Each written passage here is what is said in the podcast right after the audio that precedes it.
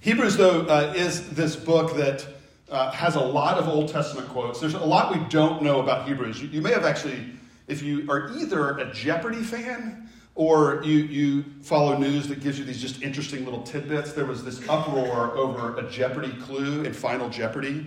And I, I wrote it down because I didn't want to forget it. The, the clue or answer, however, you know, whatever. Uh, Paul's letter to them is the New Testament epistle with the most Old Testament quotations. And, um, and the, the answer that they accepted was Hebrews, which is the wrong answer. Uh, you know, there's one, one, uh, one takeaway is, you know, don't go to Jeopardy for your Bible knowledge. Uh, they, they even doubled down on it, the executives, and they had a statement afterwards, and they checked with a seminary student, um, which uh, was interesting. I was like, maybe check with a different seminary student or professor next time. And so part of it is that, uh, you know, church history is not always clean. There's, there's mess and there's disagreement.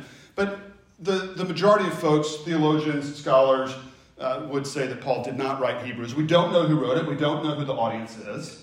Uh, we don't know the specifics, but we do know that it was written to uh, Hebrews comes because we know that it was written to a group of Jewish Christians. And, and so that's what we know at this point. But we don't know who it was. It probably was not Paul. It, it actually, interestingly, Romans probably has more quotations and citations of the Old Testament, which is very clearly a Pauline epistle. So again, don't go to Jeopardy for your Bible knowledge. Um, they, they doubled down, they stood by that, uh, that response, that answer, whatever. Um, but what we do find is that there is this, because it is written to Hebrews, there is a lot of connection to the Old Testament.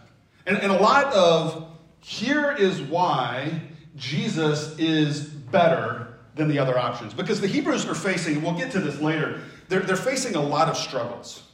They're, they're, they're being persecuted. Now, the writer of, of Hebrews notes that it hasn't yet come to the point of them losing their lives, but not yet. So it's maybe heading in that direction, and they've lost a lot. And so they're tempted to turn back to other things as their foundation and their hope. And the writer of Hebrews, which maybe is actually even more of a sermon than a letter, though it is written down, is saying Jesus is better. Now, some of these things that we're going to look at over the next number of weeks are, are, not necessarily things that we might be tempted to think are better than Jesus. And yet, there are all kinds of things in our own lives that we're tempted to think are better than Jesus. That we would find more hope there, more satisfaction there. And, and continually, the writer of Hebrews is saying Jesus is better and superior to any of those other options. And so, as we come here to the beginning, to these first four verses, we find that we're already beginning with Jesus is better. And there's so much packed into these four verses that we could spend a ton of time. And I'm tempted to do that. I'm not going to do that this morning, don't worry. And, uh, and I'm only going to do one week here because what the writer is doing here is he's introducing a number of themes that are going to continue throughout the book. And so we're going to begin to hit on some of these themes. But one of the things he's doing is he's saying God is speaking. And we have the opportunity to hear what God is saying to us.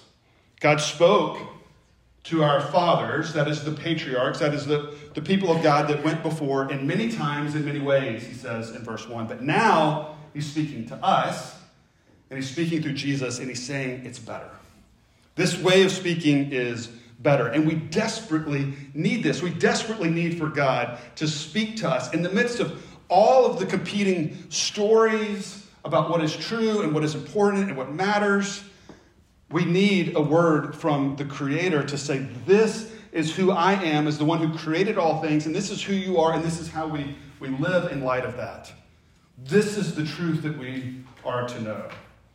God is speaking these things and giving us great hope as He speaks through Jesus. He's speaking into so much unknown, so many questions that we have. I recently read a book called The Traitor and the Spy, which I highly recommend. And it's about a KGB agent who was a spy for the British government in the 70s and 80s, in the midst of the Cold War, which I kind of grew up in, so it's all that much more fascinating to me.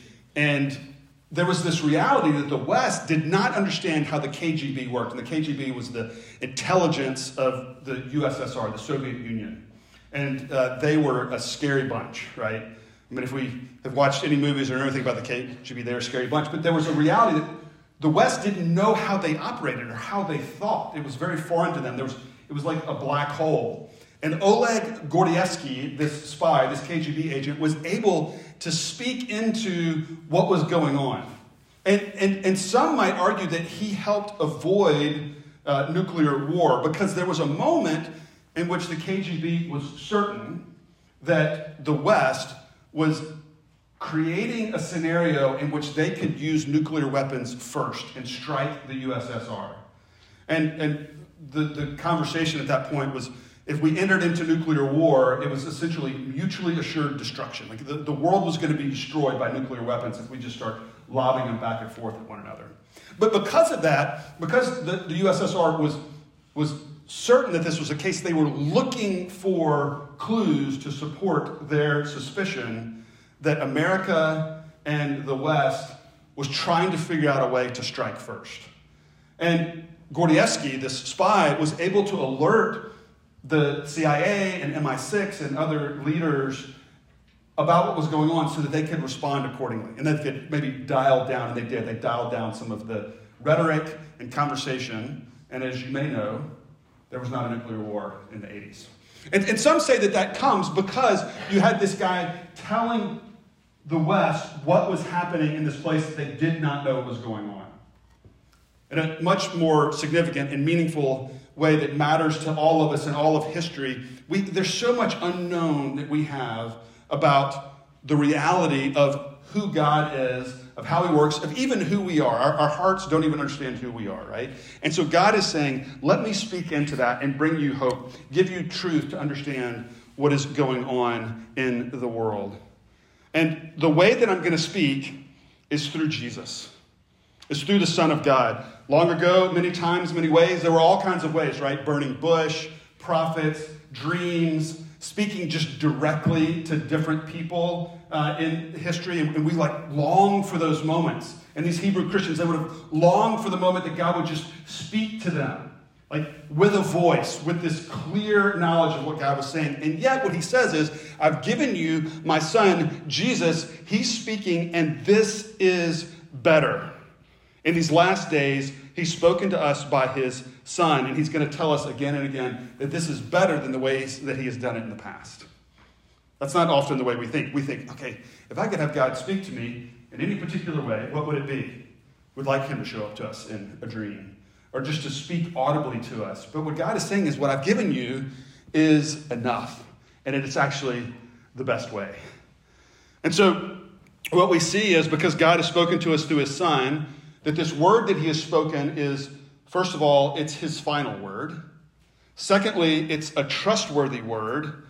And thirdly, it's an accessible word. Now, my intro was long. Doesn't mean the whole thing's going to be long, but these are the things that we're going to look at. Let me, let me pray as we look at these three points. Lord, we do pray that you would reveal yourself to us, that you would speak to us through your scripture. We pray in Jesus' name. Amen. First of all, this word that he speaks to his son is the final word. Verse 2, he notes that in these last days, he's spoken to us by his son. what, what is the idea of last days here? Sometimes we think it's, you know, the, there's just a few days left. It, it's the end, the last days of break, or the few days uh, at the end. This theme of last days is something that occurs throughout Scripture. We find it in Joel 2, quoted in Acts 2. We see it in 1 Peter chapter 1. It's actually describing a different age so there is the, the old way in which God dealt with and talked to and spoke to his people through the prophets. But now, in this age, this system of the world working, in which God is doing redemptive history and redemptive work with his people, this is the last days. Because there, there is nothing more to be revealed, no, nothing more to come. We already know how it ends. He's already told us in this revelation, this explanation of Jesus and his return that this is what's going to happen. And so there's not need for more. And there are a few things that we learn from that. We find that one, clearly this is better than what happened before. So, all the prophets and the hearers of the prophets, and Abraham and David, and all of those that went before that God spoke to, they didn't know the final story. They, they had to put trust in God without knowing where it was going and how it was going to end. And he's saying, here is the way that it is. That, that should bring us encouragement to have this picture of what's going to happen. We talked about this during Advent, that, that Advent is, is really, in church history, a looking to the second coming of Jesus when he returns and makes all things right. But that's part of the story that he's revealed. The story of Jesus is the last days. He begins it with his first coming, and he ends it with his second coming. But that has all been revealed to us. We don't know exactly when. And sometimes we wish that the last days would be a little bit shorter, that they that come, Lord Jesus, come quickly. As we find at the end of Revelation, sometimes that is rightly our attitude, but we do know that it does get wrapped up. We're in this God working in history, moving toward an end. Not toward a, a, a, cycle that some worldviews would have, that it's all going to go in a circle. No, there is an end to come. And I think that's something we long for, we're created for, in fact. I think about it as so many TV shows these days. They, you get to the end of a season and you're hoping for some closure, and you just get more questions because they're building to another season because they want you, I think ultimately it's marketing and economics, right? They want you to watch another season. I remember when this first happened, is uh, we used to watch, you know, this is just how old I am, we used to watch 24, and that was uh, a show that we loved. And uh, at 24, at the end of every season, one of the things that I liked about it was it brought closure to that specific storyline. Now, it would give hints of more to come, of a kind of a different storyline for the next season, but there was closure. And then we watched Lost.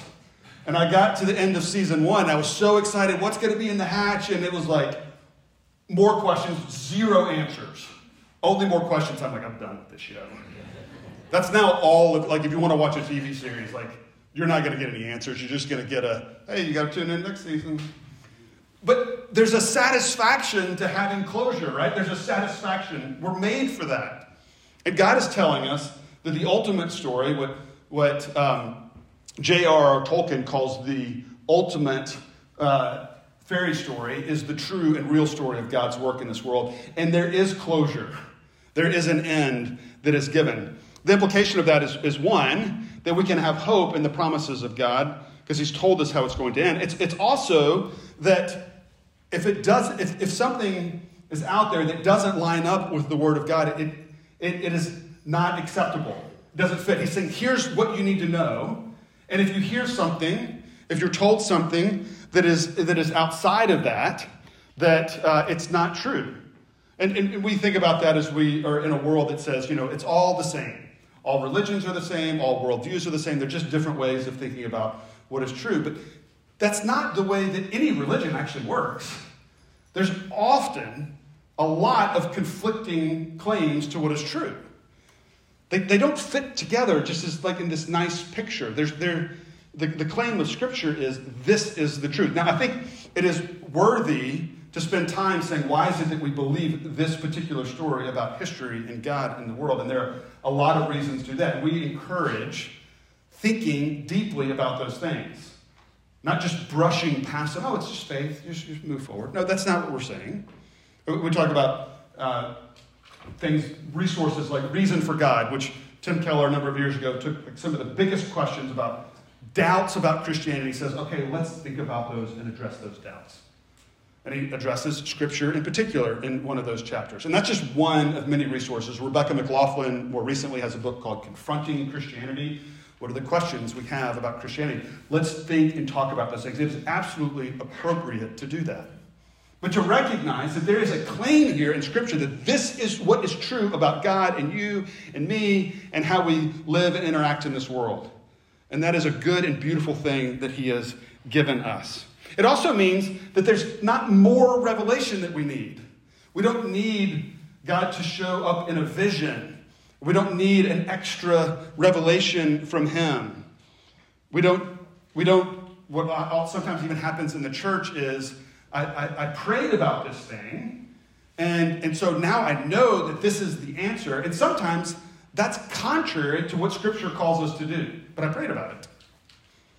And the reality is, if it's contrary to God's revelation of himself and his word that he spoke to us through Jesus, then, then it's actually not what he has for us.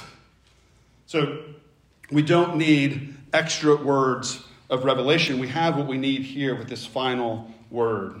We do need, at times, other people to help us understand it. We need the church. We need prayer is powerful to, to help us walk through, but we're always comparing it to this foundation. This is why, as a church, every sermon is based on a piece of scripture. It's not just my thoughts about how we live and what's a good philosophical way to engage the world. No, we're looking at what does the Bible say about who we are and who God is and how we walk forward in this world. Because he's given us this final word, we can, we can actually rejoice in that. We can take confidence in it. We can engage it in a way that recognizes God is revealing himself to us. He is speaking to us. God, creator of the universe, is speaking to us. If we believe that, it, it changes everything about the way that we interact with Scripture, the way that we interact with one another. Not only is this the final word, it is a trustworthy word. And he, he explains that as he says he has spoken to us through his son. And then the writer here tells us about who the son is that speaks. It is powerful what he says. I mean, we could take any one of these statements and just be in wonder and awe at who Jesus is. But this matters. Because if he's speaking to us and he's saying this is true and this is trustworthy, who he is matters. One, there is this, the whole question of character. And, and, God's character is one of truth and righteousness and holiness, so we can trust that. But it's also one of is he able to deliver? Because there are promises about his return and making all things right, about the final end to these last days that we are living in now. But if he's not able to actually follow through, if he's not powerful enough to accomplish it, then there's no reason to have trust in it. It's the, the, the most cringeworthy episode of The Office. You all know it. It's Scott's Tots. And Scott's Tots is about Michael Scott, who's the boss in the office, who just wants everybody to like him. And he makes this promise to a group of kindergartners that if they graduate from high school, he's going to pay for college for all of them. Uh, and it is it gets to the point they're actually seniors in high school. That's where the episode is. And all along, they have celebrated Michael Scott and this promise that he has made to them that has helped them get through. And the reality is, we know Michael Scott has zero ability to pay for one college education, much less a whole class, right?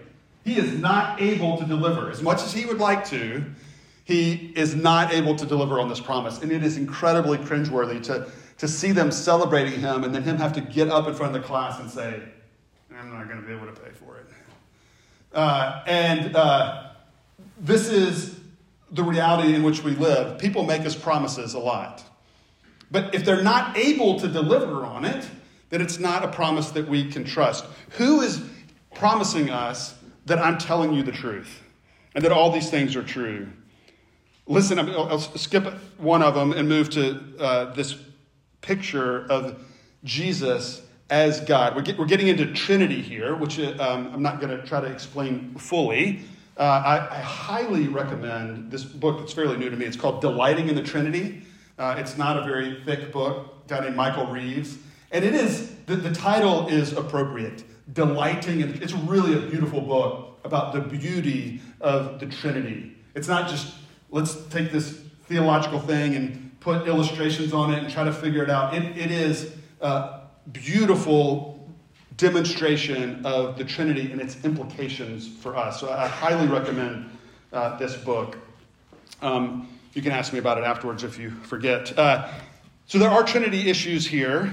We see it when it says in verse 3 He is the radiance of the glory of God and the exact imprint of his nature. it, it is equating Jesus and God here and saying not only are they equal, they are the same. Even if we think about this idea of the radiance of the glory of God, uh, that first one, uh, I actually will read from this book. There's a quote from Gregory of Nyssa, who was a uh, fourth, fourth century theologian, so going way back. And he says, As the light from the lamp is of the nature of that which sheds the brightness, and is uni- united with it. So the, the lamp is connected to the, to the brightness that shines from it. For as soon as the lamp appears, the light that comes from it shines out simultaneously.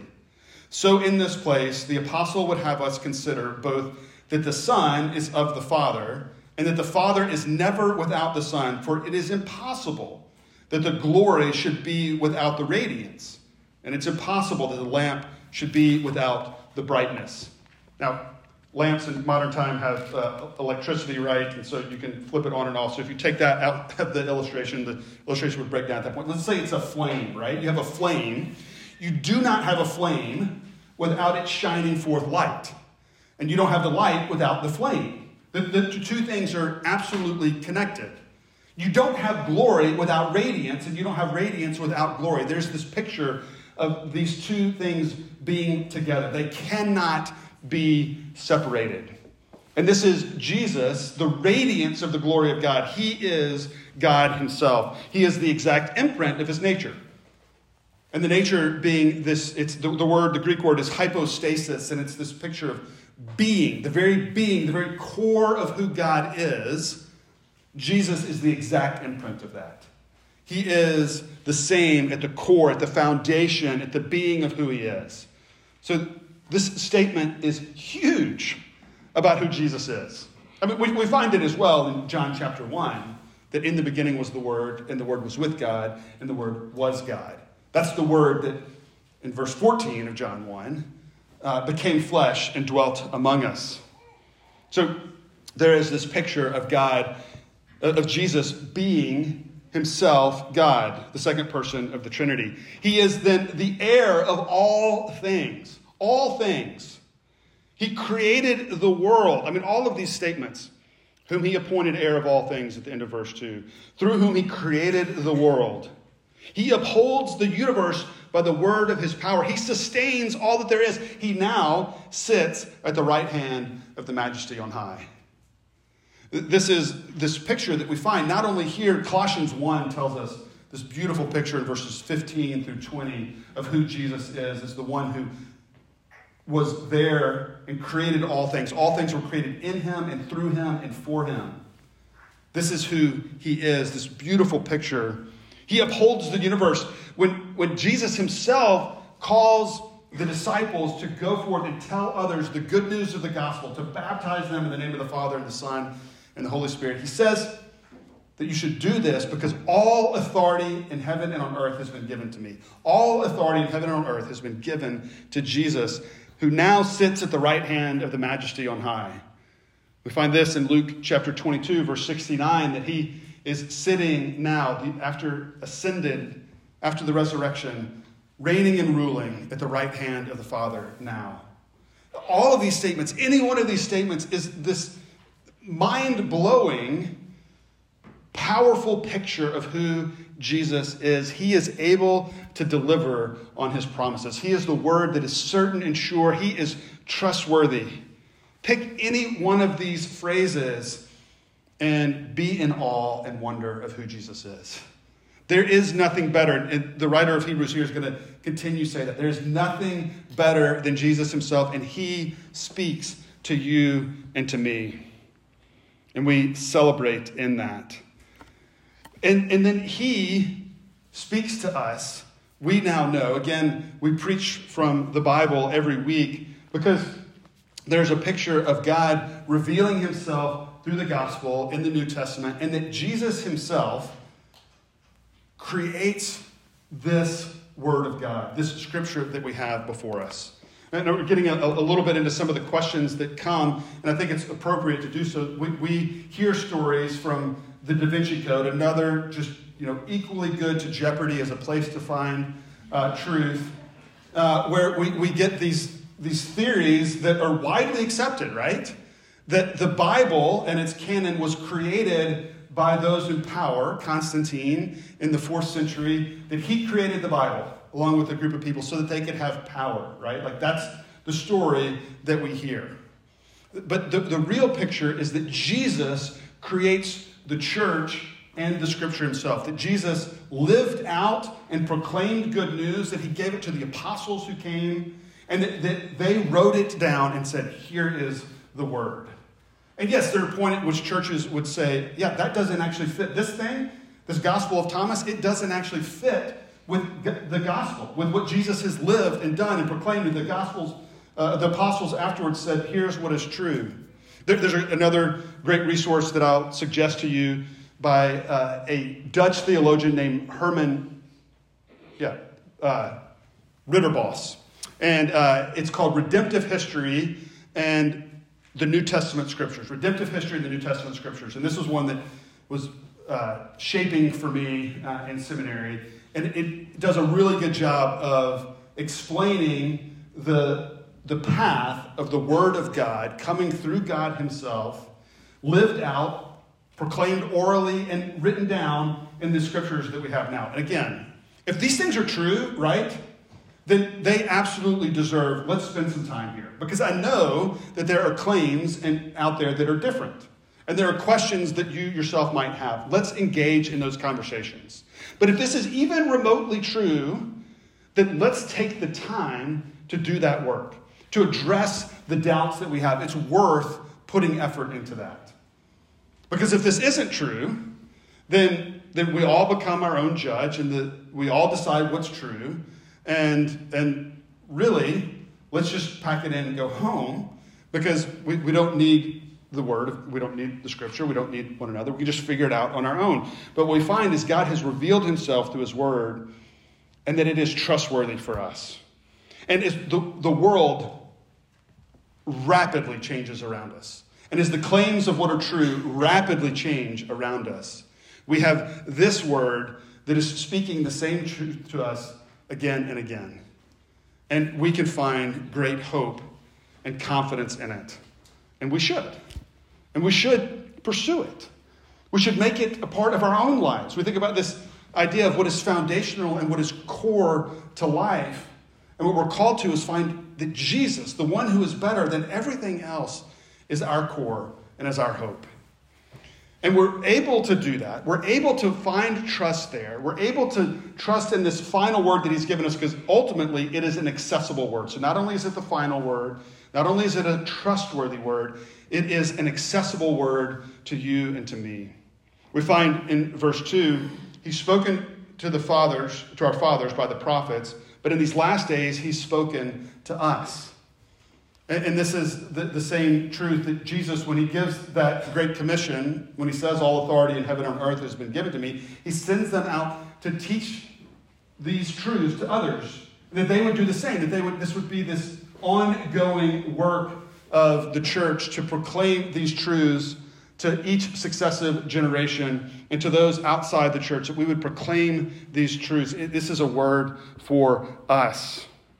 And so, as we trust in these scriptures, as we take time to deal with our, our doubts and deal with those questions that we may have and those that would disagree, let, let's do that. But then let's recognize that this is given to us to hope in and to find truth in and to shape our lives. And, and we find here, and the writer of Hebrews is going to get to this in much more detail in the passages and chapters to come. But the other reason that this is accessible is if you remember just to the ideas, the, the basic general ideas of Leviticus is, and really all of Scripture, is that there's a problem, that we have a problem, that we have turned away from Him, that the fall that affects us all is about our rebellion against God. And that because of our rebellion and because of our sin and our selfishness, this holy, perfect God cannot be in relationship with us. But from the very beginning, He's made a way. He's made a way to cover our brokenness and our sin. And this is what Jesus ultimately does. We find in verse 3 after making purification for sins. That's when he sat down at the right hand of the majesty on high. He makes purification for our sin. He covers our brokenness. We have that confession of sin every week, followed by the assurance of pardon because of what he's done for us. And what he's done for us is to draw us in to his family. That has allowed us access to Him. His Word, revealing Himself, the truth about even His purification for our sins, invites us into His family. It invites us into relationship with the Creator. This holy God has dealt with sin. so that He could be our foundation, so that we could be in this relationship with Him that drives us, that motivates us, that directs us, that empowers us. All of this is because of what He's done for us. And so we come to this word that is trustworthy and true and hopeful, that it's better than all of the other things that we might be tempted to believe and trust in. And those voices and those claims are all around us. And the writer of Hebrews, and really the writer of all scriptures, are telling us again and again Jesus is better. Come and experience him. Trust his truth and his revelation of himself and of us so that we might experience relationship with the Lord. Let's pray.